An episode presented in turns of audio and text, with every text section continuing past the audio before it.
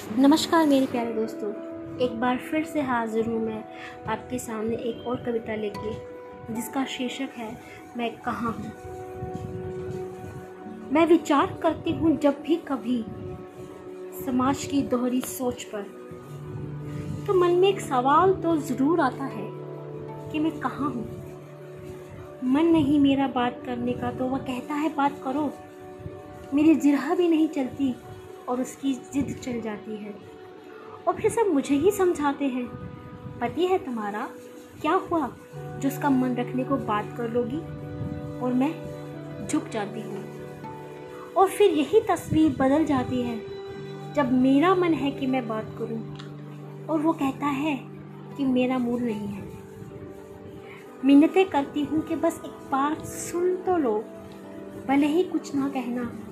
और वो करवट बदल कर सो जाता है। और तब भी सब मुझे ही समझाते हैं। क्यों जिद कर रही हो, जब उसका मन नहीं है?